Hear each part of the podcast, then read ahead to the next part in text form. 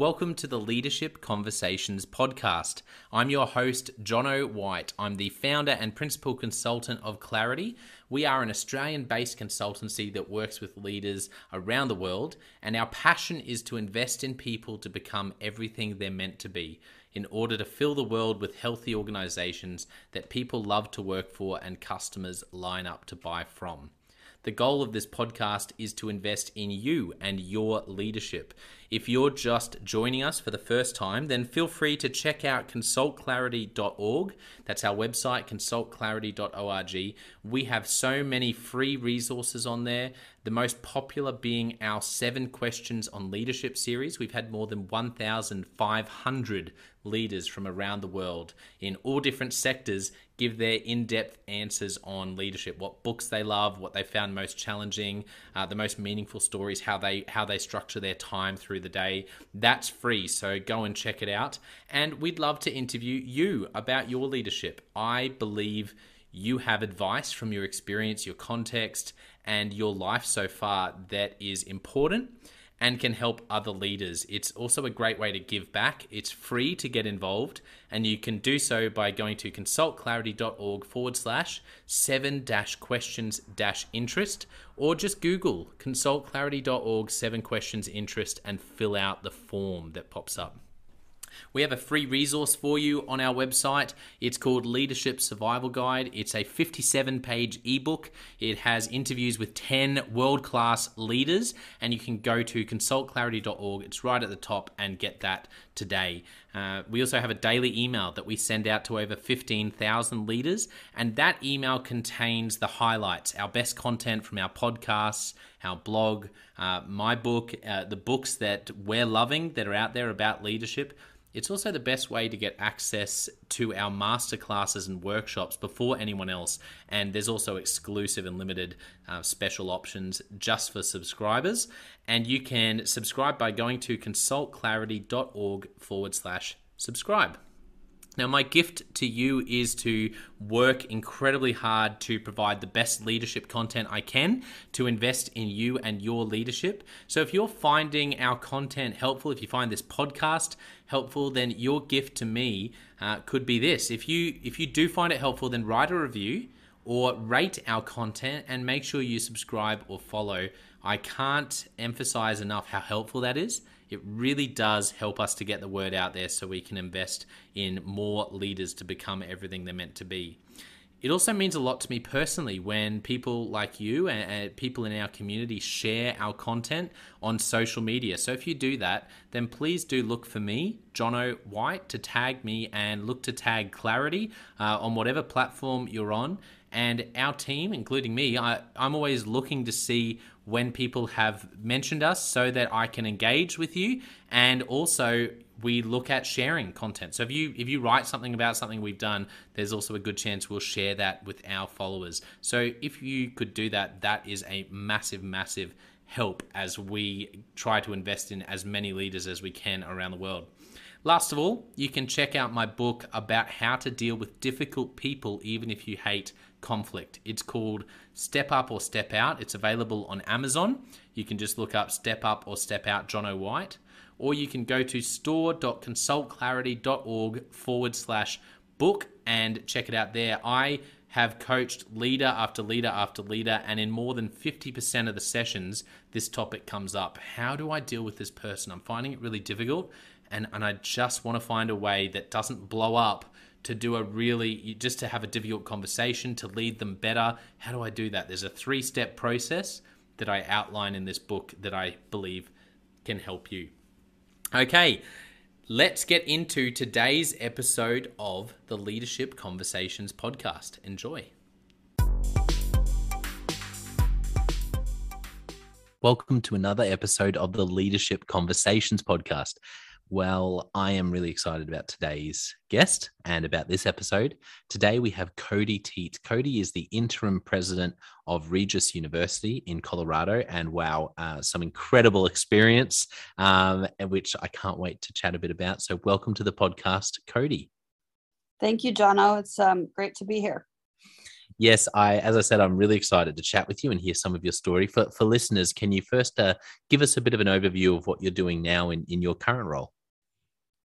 Yeah, so I've been a trustee for Regis University for the last eight years, and our past president decided to retire in December. So I was asked if I would serve in the interim role to try to keep some consistency of objectives toward the strategic plan, as well as consistency of our work around our um, Catholic Jesuit mission. So I said, sure, I would do it. It's a six to nine month um, contract while they just officially this week will begin this the national search for a, president for Regis University.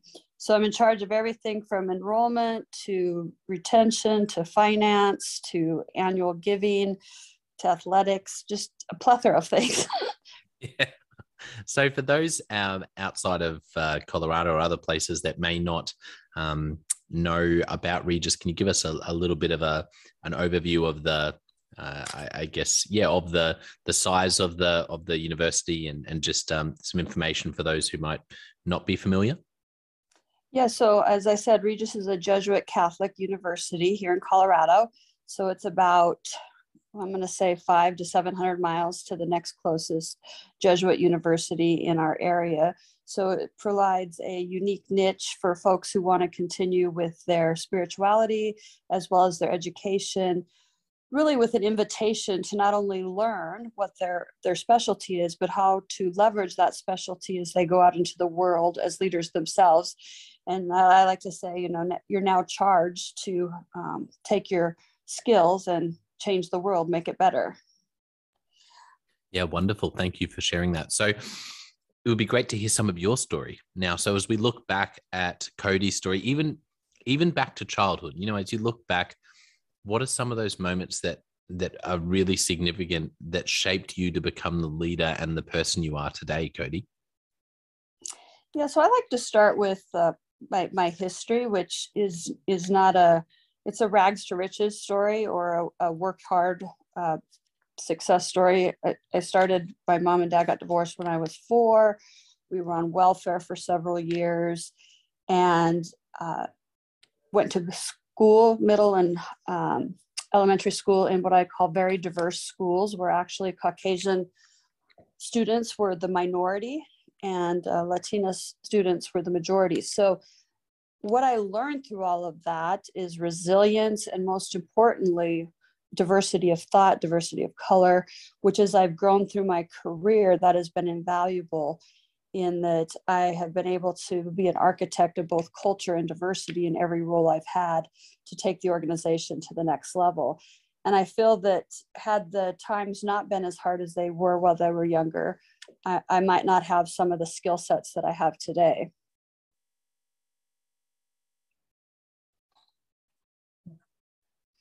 Yeah, so that's that's incredible. Thank you for sharing a bit of your early story.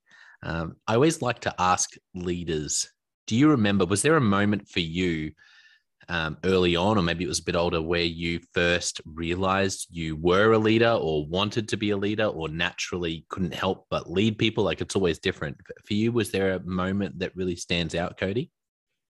Yeah, so I, I worked my way up to restaurant manager at McDonald's. And then, you know, I wanted to be the best restaurant manager I could be. But as a result of that, I had the opportunity to go to a uh, regional conference and I was awarded with the Outstanding Restaurant Manager Award. But what I realized was just the breadth of McDonald's Corporation. And I saw executives on stage talking, and they were actually the folks who honored us with rewards. And I remember sitting in my seat in the audience one day and said, I want to be that person. And so I actually did. Wow. I created a plan and worked my way up. But, um, you know, when I went to college, I had every intention of leaving McDonald's. And then I started looking for roles in marketing and advertising agencies, which my undergraduate degree is really specialized in. But when I went to that convention, I'm like, nope, I think I'm going to stay in this business and try to get that role, which at the time was a, a regional vice president role.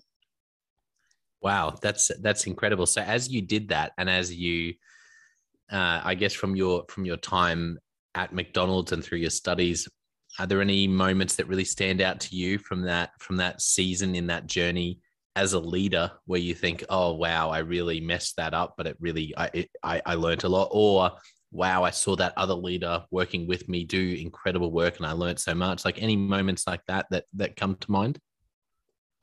I think all of us have um, times where we we wish we could have had a do over, right?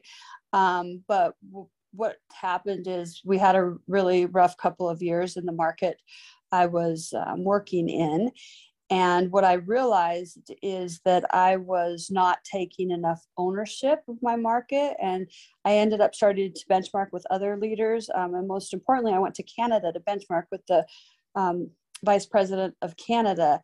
And when I came back, I realized I need to, to run my business unit, which happened to be doing about 1.75 billion that I needed to run it more like he was running Canada, which was I was the CEO of my country. And I started taking the perspective yeah. that my market was my country.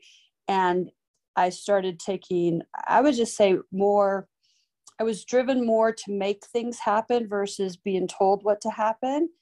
And I think that's part of the franchise organization where I felt that you know we're all told how to act behave what to do within a framework with very little little uh, liberty to push outside that box but what i learned is that actually they want folks who are more innovative who are more strategic who don't always do um, the company way but they're mm. thoughtful mm. of where they push the boundaries on the company way um, you know so obviously i didn't do anything too bad to get fired but it, it taught me a lot that you know when you take full ownership of something and you're willing to fight for what you know is right within that market because obviously um, arizona in particular is very different than utah is different than alabama so yeah. you you really have to start thinking about um, how do you leverage those differences to become strengths I, I really love that you're talking about this because i think um, it's easy to it's easy to talk about leadership sometimes in a role like like you're in now where you're the you know interim president. Like you said you're responsible for all these things. And yes there's the board.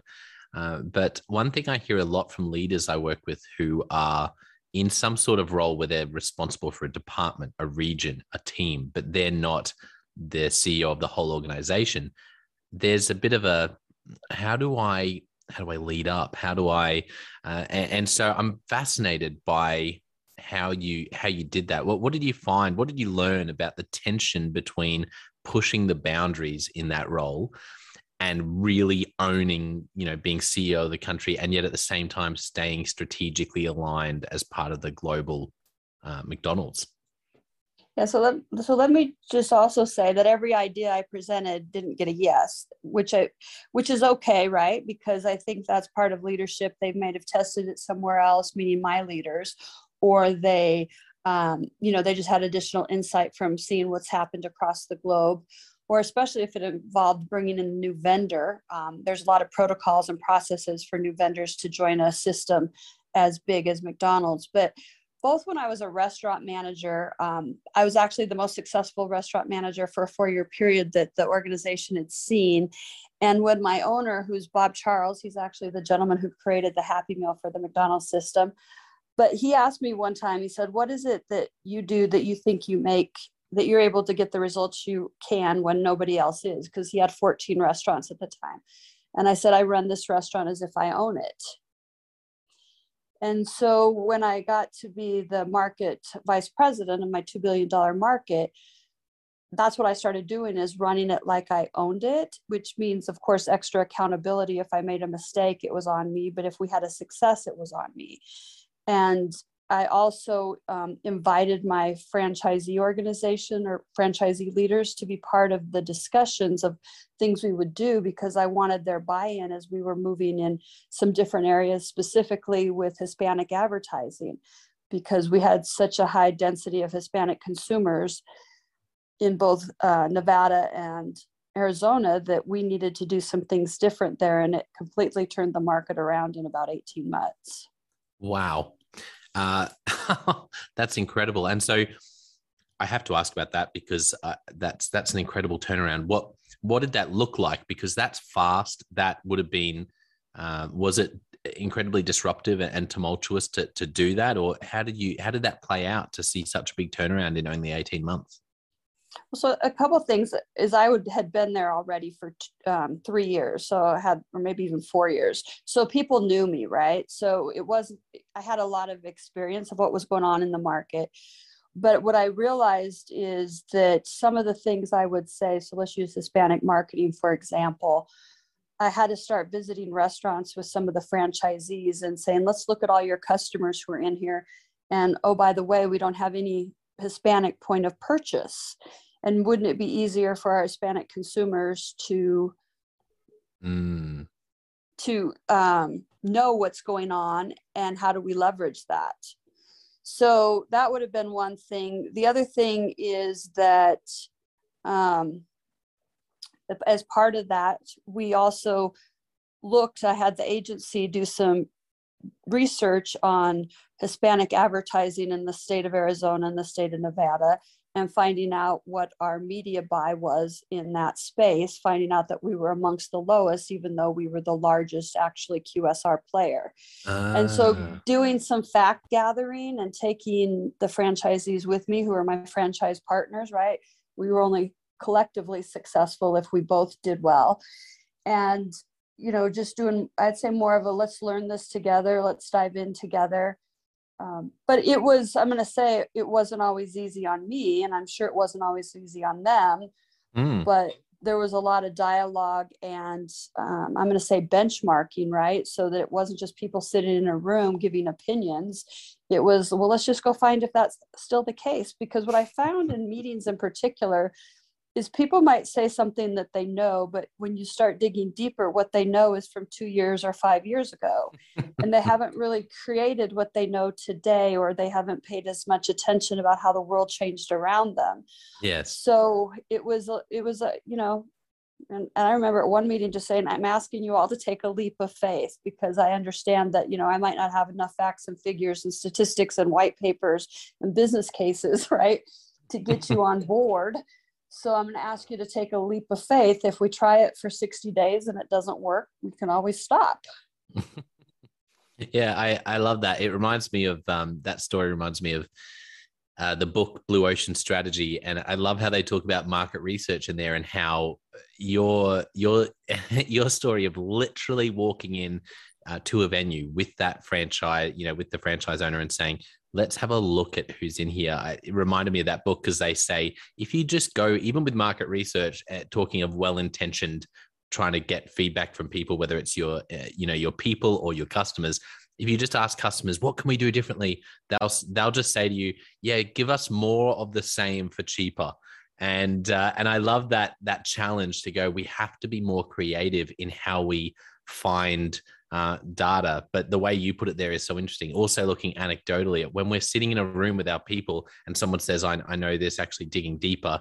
Um, what, what did you learn through that about how to find out, um, I guess, from really data driven ways, but also more people, uh, you know, the humanity, like actually learning what's really going on in with your customers when you've got such a large pool of customers what, what did you learn about how to do that well so the first thing I want to give you an example that this happened with uh, us visiting a Starbucks because Starbucks we knew their their transaction growth and their sales growth was increasing while our transactions were pretty flat. And I had a lot of naysayers who were saying, well, that's not here, that's not here. And it's because we could only get national data for Starbucks at the time versus very localized data. But I ended up um, taking franchisees one at a time to a Starbucks. And several of them admitted to me afterwards, they thanked me because they said, Cody, to be honest, I've never been in a Starbucks. And this has been my competitor on this corner for three years. But these were some of the loudest voices, if you will, in a meeting talking about how Starbucks wasn't really that good. so then they go into a Starbucks and they see how busy the drive through is and they see all the customers in line probably in some cases more customers in line than in their restaurant.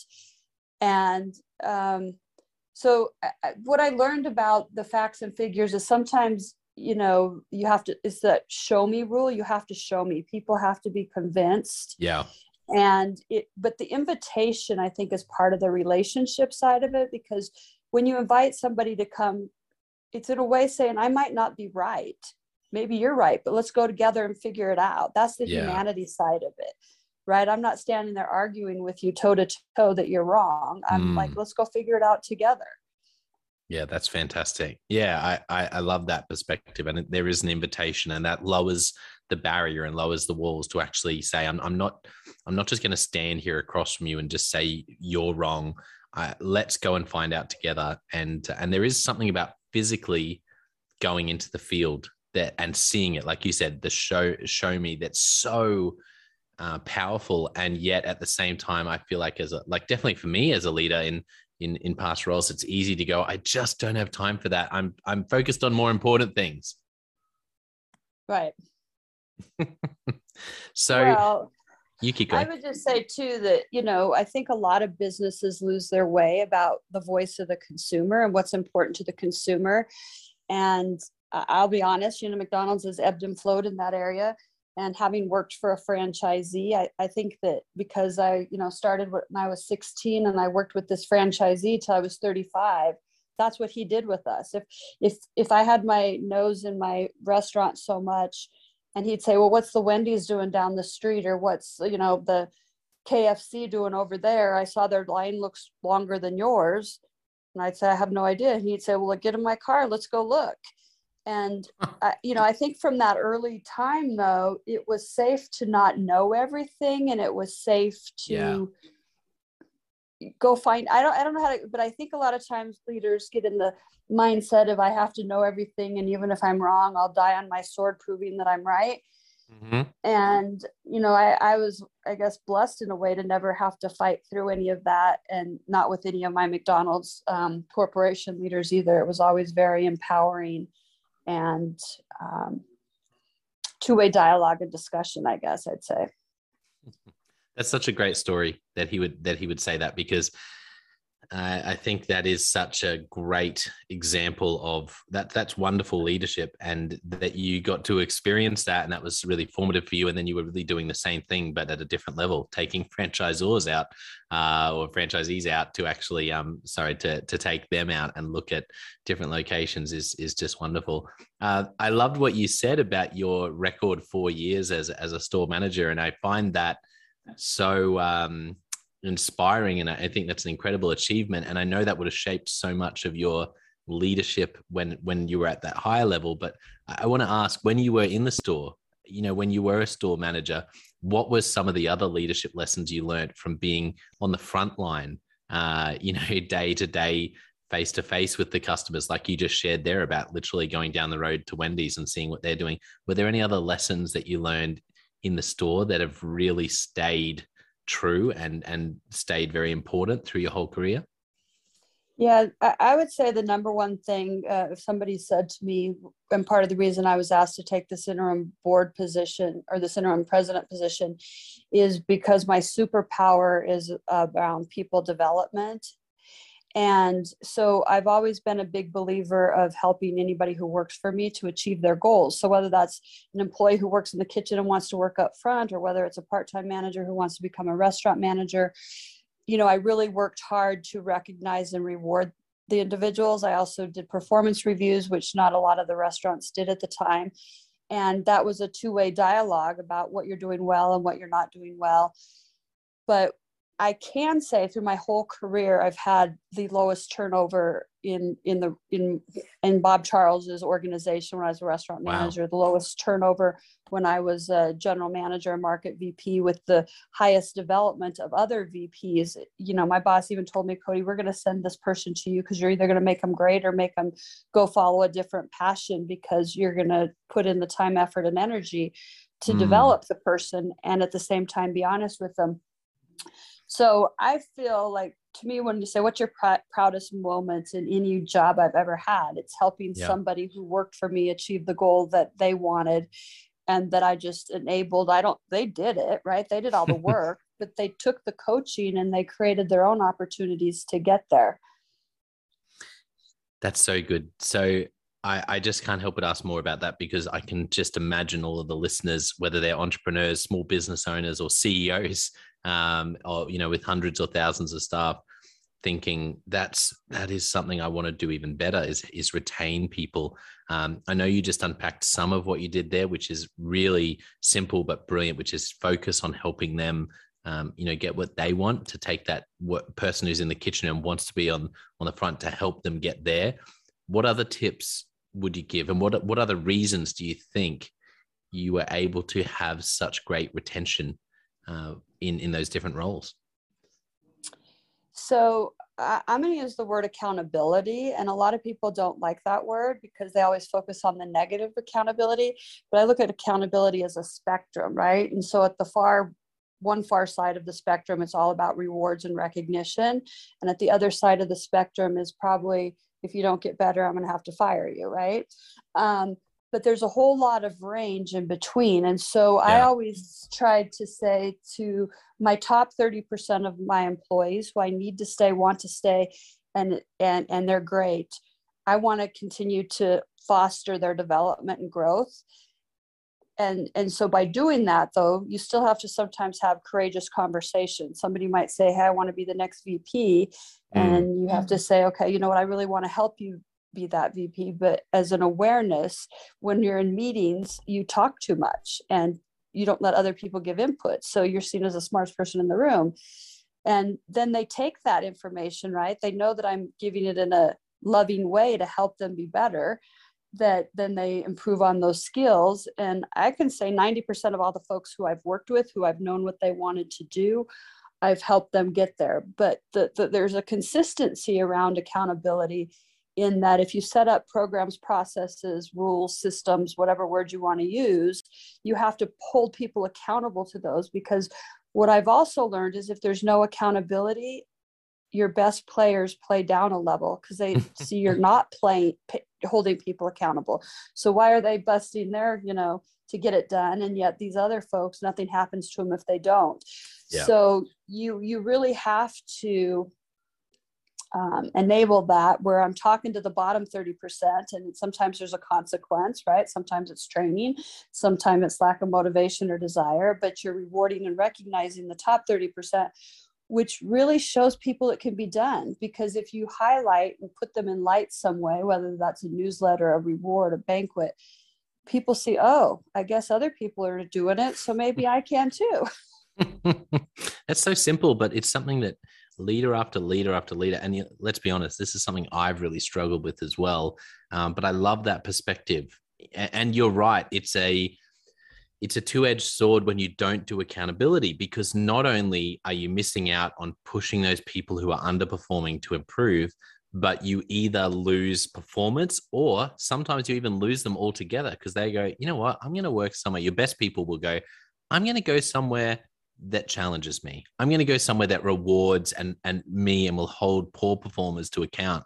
And those two things combined is like they're a game changer. Either one of those is massive, losing your best people or not holding to account and pushing poor performers. But when you combine them, that's devastating for for leaders who aren't doing that what I've learned, and um, and and these are not my words. I probably went to some coaching or leadership training somewhere, but absent courageous conversations, people tell their own stories. And and what I mean by that is sometimes, and th- and I see this in every job I've had in every organization, even when I've been consulting, that there's people who are afraid to confront somebody with bad news like mm. you didn't do so hot today or can i provide you some coaching? Or hey i know you're trying to achieve this but you know you were off mark. And without some of those conversations the person can never reach the goals they aspire to. Where i look at it as i really want to help that person be that great you know leader they want to be. So somebody's got to tell them and then i say and how can i help you it's not just about dropping a bomb on them, right? It's about, yeah. and now how can I help you? Can I help you get to a class? Is there a leader you want to benchmark? Or I suggest a leader they want to benchmark. And I, I was always adamant in whoever the top 30% were. Um, and, and I just say this, you know, especially as you're in a larger organization, you need to know those people by name because they're not only making a loyalty to the company, they're making loyalty to you as a person. Yeah. Yeah, that's that's great advice. And I can imagine, like you said, in a larger organization, that's that could be quite a large pool of people that you want to um, build and at least know their name and have that personal connection to you as well as the organization. Yeah, and if it depends on size of the company, you might pick pick a smaller percentage, but uh, of course, if you can do that, they know you care about them. And I'm sure you've heard this saying before PPMMFI, which is please make me feel important. And and that's how we all want to feel at work, right? And yeah. So do we do enough of that, whether it's returning phone calls or returning emails or just even sending a happy birthday wish?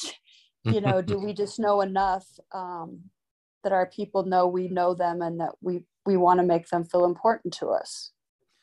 Yeah, and that's the that's the thing, isn't it? It's it can be 30 seconds it can be just 30 seconds to to do that but i love that. Please make me feel important. It's and it's putting ourselves in other people's shoes and going what are the things that i can do? Particularly if you and you can be intentional and strategic around that like you like you said um, either around core behaviors that you want to reward uh, or particular people that you want to focus in on. And um, even if you do that particularly for those in large organizations and just like i i love the handwritten note because i think mm-hmm. it's such a simple quick easy and and and very personal and very uh, it's very meaningful for someone, particularly when you when it's thought when when there's a lot of thought behind it, and and you're actively looking, and uh, and it's like you know when you're when you're looking for a particular car, if you start looking for a car, you'll see it everywhere on the road, and if you start writing notes or or looking to say comments or even just take them down in, in a notebook so you can come, you know, later on, you'll start seeing those things. You start seeing the people and the little things they're doing and and you start noticing them because you're looking for them as well. Exactly. And that's such an important part of the culture that the leader sets uh, at the top because, you know, it's kind of like when we when you see the commercials where the little kids mimicking their mom and dad well that's what employees end up doing they begin doing the good or the bad right uh, yes. uh, habits that the, the the shadow of a leader from stephen covey it, it plays out over and over and over again so true. Well, uh, this is so much fun chatting with you. I want to jump into Leadership Express and ask you a few questions. Are you ready? Sure. Okay, what's a book that you've gifted to others? Yeah, one of my favorite books is The Way of the Shepherd.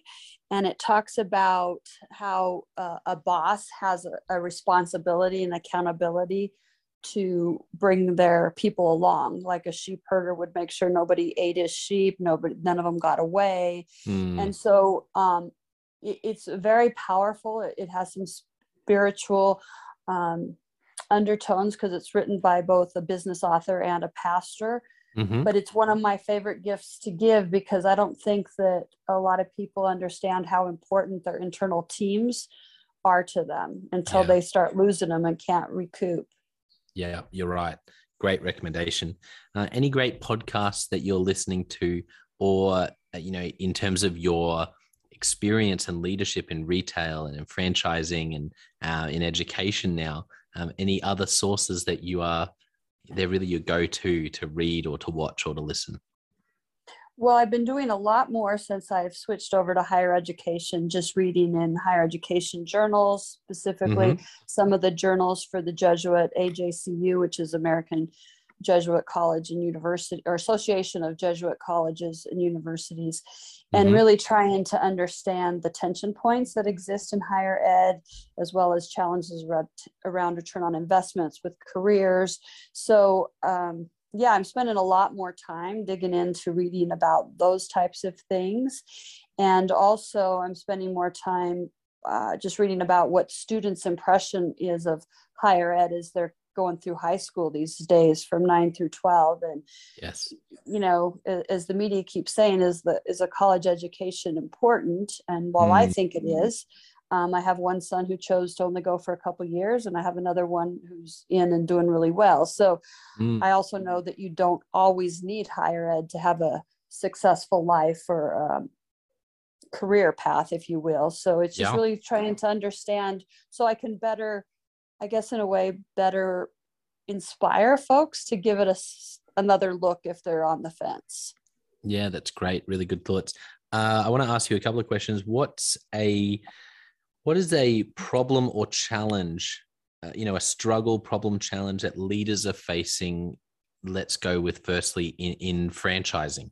So people who are in um, uh, franchising and and you know an, an industry that you spent a long time in. What do you see right now as a big challenge or problem leaders are facing?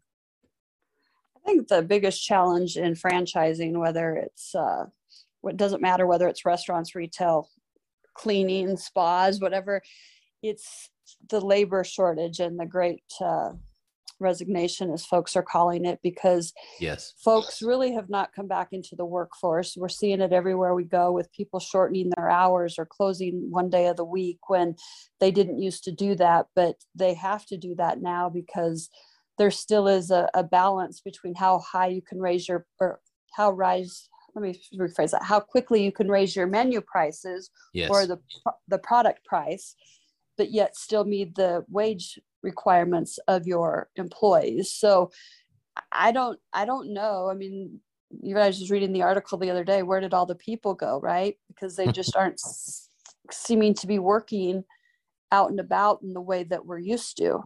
Mm. yeah thank you for sharing that. What, what about higher education? What's a big problem or challenge that you're you know now that you're you're in higher education what are you seeing leaders uh, you know facing as a big challenge in higher ed i think a couple things one is with the co- rising cost of education how do we meet the needs of the students and the families who don't have college on their radar because it's too expensive. Mm. And I mm. know that's probably a higher ed and a government challenge, but I was fortunate to be able to go to college on the Pell Grant because, again, as I said, we grew up rather poor. And, um, you know, so I hope people leverage that and scholarships, but I, I really feel there's a sweet spot for the student that's about a 3.2 to a 3.5, probably not strong enough to get an academic scholarship but how do we hmm. help more of them get through college and, yeah. and, structure it in such a way that it's beneficial so they don't walk out with you know tens of thousands of dollars in student debt that they're paying on for years after graduation so it's really a it's a it's a challenge it's bigger than me for sure if i knew how to fix it i i'd be making all hmm. those suggestions right now but Mm. Uh, there has to there has to be a really a better way to help folks afford universities if they if that's the choice they make, especially as we keep looking at them raising the price of tuition every year. Yeah, no, that's a really good point. Um, do you have any favorite questions that you ask when you're sitting in a one-on-one with a team member when you're in a in a meeting with a group or they've just become sort of superpower questions that you that you go to one of my favorite ones is why do you think that and and i'm genuinely curious because back to the point i was saying if they say you know starbucks isn't doing so great my point is why do you think that because mm. they're not mm. lying when they say that right? Yeah. And so i'm more under i'm more interested in the gap between what they think and what i think. Mm. so i like to i like to ask that and i then i also like say what is the industry doing? So right now i ask in higher ed in particular in my meetings so what's happening at other universities and how do we compare to that? Yeah that's great. I love that. There, there are a couple of great questions. Um, what is a this is an interesting question which you can answer either for higher education or if you want um, once again put franchising hat on what is a commonly held belief in your industry that you passionately disagree with well, one, I disagree with it, and I wrote a book about it at McDonald's that um, McDonald's is a dead end job. And the name mm. of my hmm. book is Golden Opportunity Remarkable Careers of Success that started at McDonald's. And I wrote it in 2012, really with the um, objective of neutralizing what was being said on television and in comedy and in the papers um, that if you work at McDonald's, you're just going to be a burger flip for the rest of your life in a very, you know, condescending way that yeah. you shouldn't work there because it's dead end. And uh, I, my book is really based on three premises. One, people who were like me, who rose from the restaurants to a vice president in the corporation or an officer role in the corporation people who started in the restaurants and then became franchisees and then people who started in the restaurants and what they learned at mcdonald's they took somewhere else with them yeah, and so it. that's you know it just it just angered me uh, that you know that's all people could see about mcdonald's without understanding that we teach finance and marketing and supply chain and real estate and construction and logistics and yep. you know it's so much bigger than just the four walls of that restaurant. Absolutely. I completely agree. That's wonderful and a, and a really good uh, thought. What's a great piece of advice you've received? Um I think one of the the best pieces of advice, and I shared it with somebody the other day, is you don't always have to show up as the A student. Mm. And I had to have them explain it to me. I'm like, what does that mean? And they said it's it, you know, it's obvious you know a lot of things, and you know, but especially as a leader, you want to be the last person to speak because people will mm. follow your opinion too quickly or you come across as so smart that other people don't want to share because they know they're going to look stupid or that's what they think in their head right? Yeah. not that they really are. Um, so i just thought that was brilliant advice because you know as a leader oftentimes we think that we do have to be the smartest person in the room and the smartest in the person in the room on every topic right? Which is just not possible. Yeah yeah, I like that. I like that saying. Uh, you don't always have to be the A plus A A student. Was that right? You don't have to always be yeah. the A plus student. Yeah, yep. that that's great. Uh, what about a movie or TV show that really impacted you? Yeah, you know, I liked so many TV shows, but um, I think when the the Roots series came out years ago, it was probably mm-hmm. one of the first docu series, right? Yeah. And just seeing how bad it was because even if you read books and you know different schools at the time um, it's probably much more broadly uh, diversified now but they probably led you to books that you they wanted you to read and the stories they wanted you to know or hear yes um, so to me that was just such an enlightening um, an emotional experience of mm. maybe some of the things i lived even from some of the the people who picked on me or bullied me because I wasn't Hispanic and really mm-hmm. just wow like if this is how it really was for them I, I can understand where that meanness came from. Yeah yeah. Yeah wow thank you thank you for sharing that. Uh, what's a tip for finding and keeping great talent? Finding great talent is a I'd say the majority of the time is if you can get a good network of, of people who refer great people to you. Mm-hmm. Um, I, I, think that's one way. The other is I, I think you just have to have a really good interview process.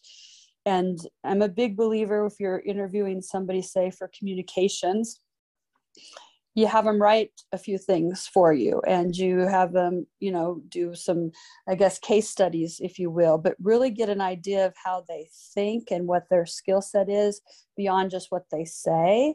Yes so i've yes. had a lot of great hires from outside and i i really attribute it to the great hr folks i had and how we set up the process for not just tell me but show me kind of back to what i said earlier show me you can do this. Yeah that's um, said, that's so good. Go Sorry, keep going. no, and I think you said, and how do you keep them? Yeah, that was off the last part. I, yeah. Well, I think the, the way you keep them is you're honest with them. You're you coach them. You try to help them be their best selves. You create a common goal that everybody's striving for. Um, and I also think you create a culture where everybody knows how to win and it's not ambiguous or ambiguous because if they know how to win people are going to play to win and um, you know if you have too many people who are not sure what the boundaries are you either have a bunch of wild wild west cowboys or you have a lot of wallflowers or you know it just it doesn't yeah. produce the best in people so mm-hmm. um, rewards recognition and it doesn't always have to be money it could be a hey i saw you do something great today or hey that presentation you gave when you said you have to give a specific though not yeah. just a great presentation when you gave the presentation today and you showed our three year trend on customer count that was that was perfect Yeah, yeah, I love that. I, I remember I can't remember what book it comes from, but this idea that keeping score and measuring and and people knowing what a win is, it's the difference between um, and, I, and I do use a lot of sport analogies because I love sport. So, but but this is a, a, really helpful one. It's the difference between going down to the park and, and kicking a ball around with some friends yeah. versus being on a team with them, being you know one nil down in a game of soccer, as an example, one nil down with five minutes to go. You know what difference does each of those environments make to how you play? And the answer is it changes everything. With one nil down, right. five minutes to go. If I'm on a team I'm giving 120%. Whereas if I'm just kicking a ball around with some mates, I'm losing interest quickly and and just um, just there to have a good time. And uh, and that really stuck with me as as the importance, you know, just a testament to the importance of keeping score and measuring and and uh, outlining clearly what a win is.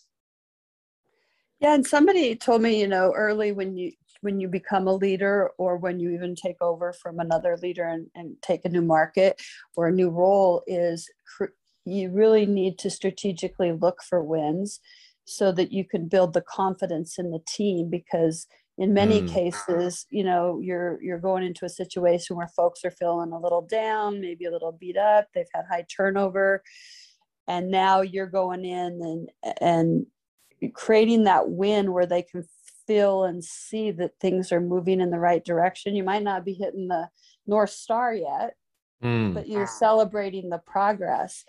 Uh, I think it just you know energizes the team to to take that next hurdle, if you will.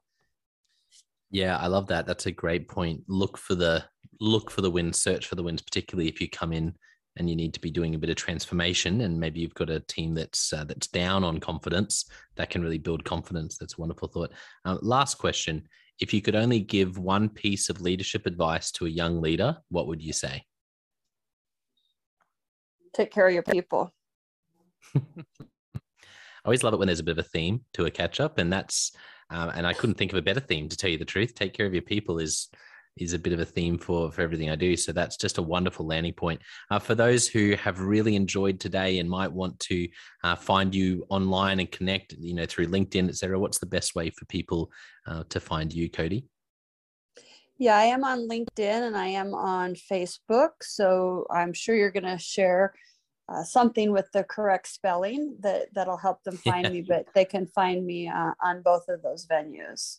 Wonderful. We definitely will. Uh, well, I want to thank our listeners for tuning in. This has been just a, a, wonderful episode. And I feel like I've learned a lot today from Cody, and I know uh, listeners will have as well. Don't forget, I also have the Jonno White Leadership Podcast, where I give you tips on how to build a high performance team and how to cast vision and those sort of things. And the Leadership Question of the Day podcast, where I ask you a different question every day to put a stone in your shoe and make you uncomfortable as a leader. Because if we're going to grow, we need to get used to being uncomfortable. Uh, but I want to finish today by saying a massive thank you to Cody for being so generous.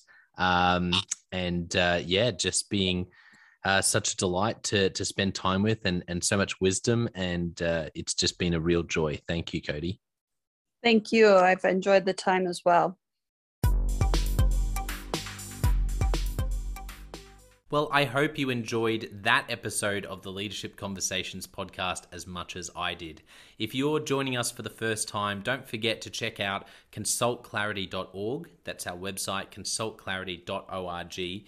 We have so many free resources on there, including our seven questions on leadership series. We've had more than 1,500 leaders from all over the world in all different roles, in different industries, answer these seven questions on leadership. And leaders give these in depth answers around how they spend their time, uh, a book that's been significant for them. It's just a gold mine. It's completely free to access. So go to consultclarity.org and look for that. We'd also love to interview you about your leadership. I believe your experience, your life, your context means that you have advice on leadership that other leaders can learn from. Yes, you, if you're going, not me, well, no, I really believe you would have something to add. So if you're looking for a way to give back, it's completely free to get involved. And we would love to interview you through the seven questions on leadership. You just go to consultclarity.org forward slash seven dash questions dash interest or Google consultclarity.org seven questions interest and fill out the form and get involved. We have a free resource on our website called the Leadership Survival Guide. It's a 57 page ebook, 10 world class leaders giving their thoughts on leadership, and that's completely free. It's available on our homepage, consultclarity.org, right at the top. So make sure you go and get that and download it today. And we have a free daily email that you can subscribe to. We send this out to over 15,000 leaders from around the world and uh, it contains the highlights of content from our podcasts, our blogs, um, our books, books we're reading. It's got the best content, and it gives you exclusive, limited, early access to our masterclasses, workshops, new products, special offers. It's all for our subscribers. You can go to consultclarity.org forward slash subscribe and join 15,000 other leaders. And you know, my gift to you is to work really hard, particularly through the Leadership Conversations podcast. I have been blown away by the quality of the leaders, and I'm learning as much as anyone in doing these interviews. So I, am having a great time. And my gift to you is to keep lining up the best leaders I can to invest in your leadership. Your gift to me, if you're finding this helpful, there is something that you could do that would help us out massively. And that is to write a review and to leave a rating for our podcast or wherever you're watching or listening to this. I can't tell you how much that helps us out. Also, subscribe or follow. It really does make a difference in helping us to help more leaders become everything they're meant to be. Another thing that means a lot to me personally is when I see our community share our content. So, if you do share this or any other piece of content on social media, then thank you and, and please do that. And look for me, Jonno White or clarity and tag us in your post. Our team is always looking for posts to engage with from our community, and there's also a chance that we'll share your content uh, to go beyond and share it with our followers. Last of all, you can check out my book. It's called Step Up or Step Out How to Deal with Difficult People, even if you hate conflict. I wrote this book because 50% of the coaching sessions I have with leaders, this topic comes up again and again and again. And it's this idea of how do I have this difficult conversation? How do I lead this person better when I'm finding them difficult? Or in some cases, you look and you say, I think I might be leading a difficult person. They're just quite difficult to lead, or I'm finding them quite difficult to lead. So there's a three step process that I unpack in Step Up or Step Out. And the amazing thing, and I've literally done this myself, and I've heard it anecdotally from other leaders as I've coached them, is that if you follow this process, you will see that person step up and change their behavior or make a decision, which is to step out some of the time. Uh, 95% of the time, people will step up or step out in just four weeks. And I stand by that. It's uh, you have to read the book to understand, but uh, I really do believe in it, and I've experienced it firsthand. It works. So you can go to Amazon, look up Step Up or Step Out Jonno White, or store.consultclarity.org forward slash book. Well, thank you so much for listening. We're going to be back with a new episode next time of the Leadership Conversations podcast. And I hope today has helped you to take another step towards becoming the leader you're meant to be. See you next time.